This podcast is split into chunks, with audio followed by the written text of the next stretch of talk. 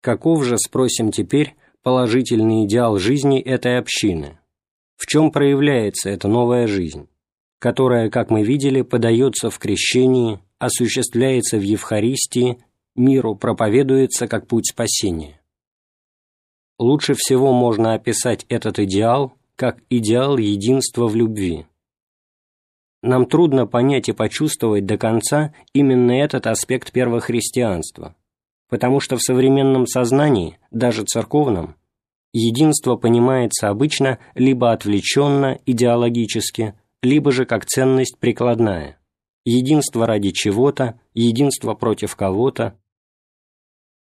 Для ранней же церкви единство само и есть последняя величайшая ценность, высший смысл жизни, открытый людям Христом.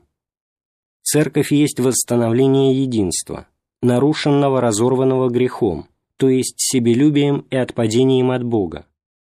В ней крещенные, то есть соединенные со Христом и живущие участием в Его жизни через преломление хлеба, воссоединяются с Богом, а в Боге вновь обретают и единство друг с другом.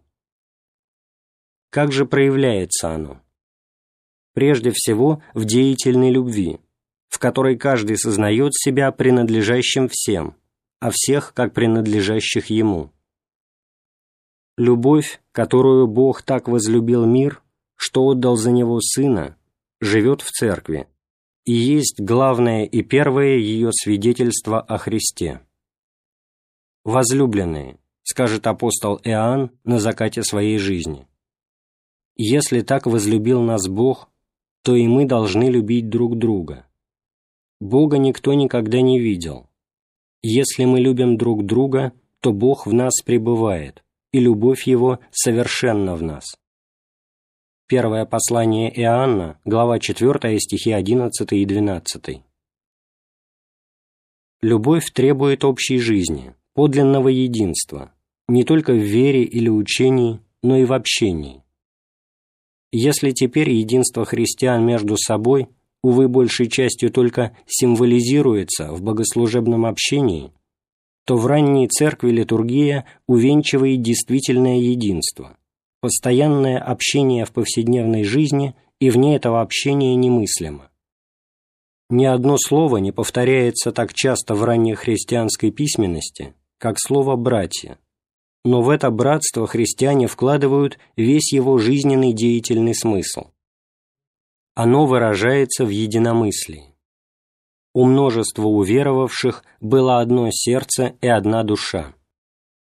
О радости единомыслия, утешении общей верой неизменно напоминает Павел, прося хранить его, прося снисходить друг другу и прощать взаимно, если кто на кого имеет жалобу.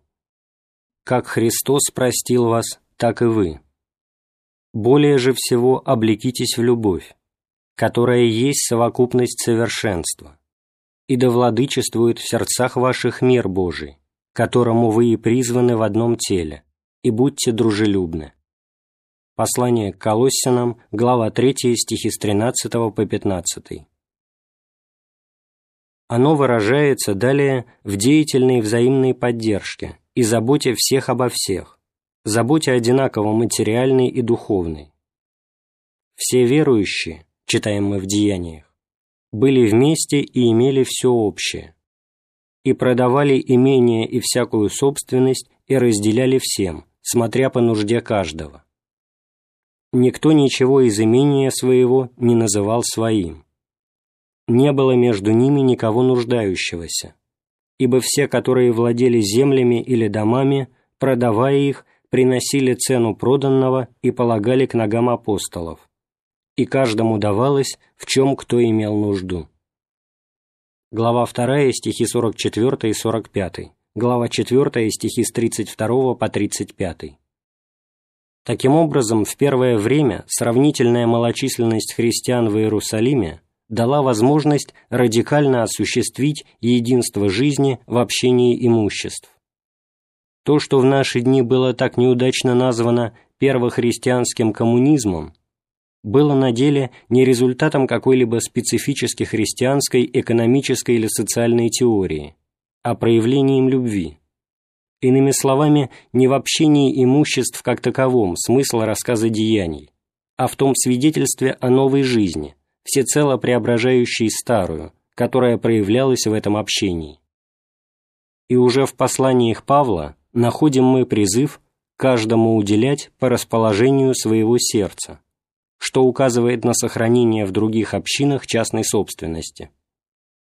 Но максимализм Иерусалимской общины, этого братства нищих, как назвал их Павел, навсегда останется в христианском сознании как неустранимый пример и завет, как идеал полного преображения жизни, действительного обновления всех человеческих отношений любовью.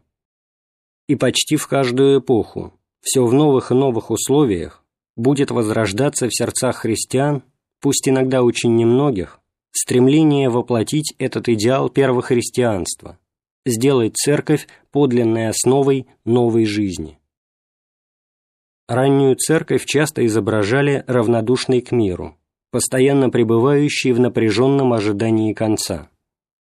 Но уже в самом этом идеале любви и новой жизни, воплощенной в церковном обществе, заключено и новое отношение к миру, потому что для христиан эта любовь есть не внутреннее дело церкви, а сущность ее свидетельства в мире.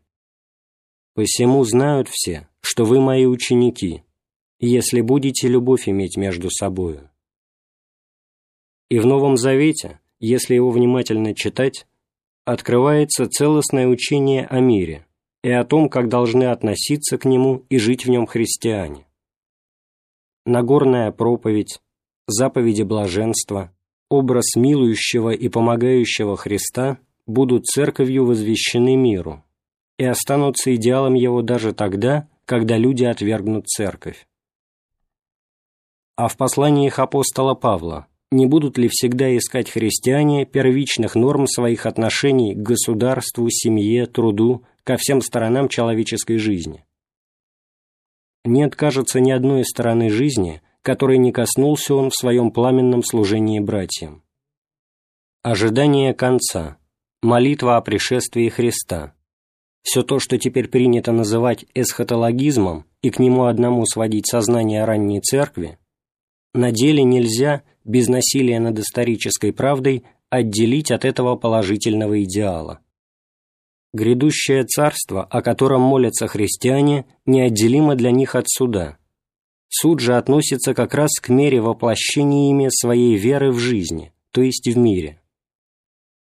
«Так как вы сделали это одному из сих братьев моих меньших, то сделали мне». Евангелие от Матфея, глава 22, стих 40. Христом Царство Божие вошло в человеческую жизнь, чтобы обновить ее. И если в свете этого Царства проходит образ мира сего, то неизбежность конца как раз и делает служение христиан столь ответственным, а все в мире целью этого служения. Благая весть их обращена ко всей твари. Евангелие от Марка, глава 16, стих 15. Вот образ церкви, оставленный нам самыми ранними памятниками ее. Значит ли это, что в ней не было ни недостатков, ни слабостей? Конечно, нет. О многих из них упоминает автор деяний. В посланиях Павла целые главы будут посвящены обличению и бичеванию грехов христиан. Но начиная историю церкви, в которой слишком часто эти грехи и слабости будут так болезненно очевидны, необходимо запомнить и ту икону церкви, тот первый опыт жизни в ней, в которых будут всегда искать христиане исцеление своих болезней, преодоление своих грехов. К этой истории и переводят нас следующие главы деяний.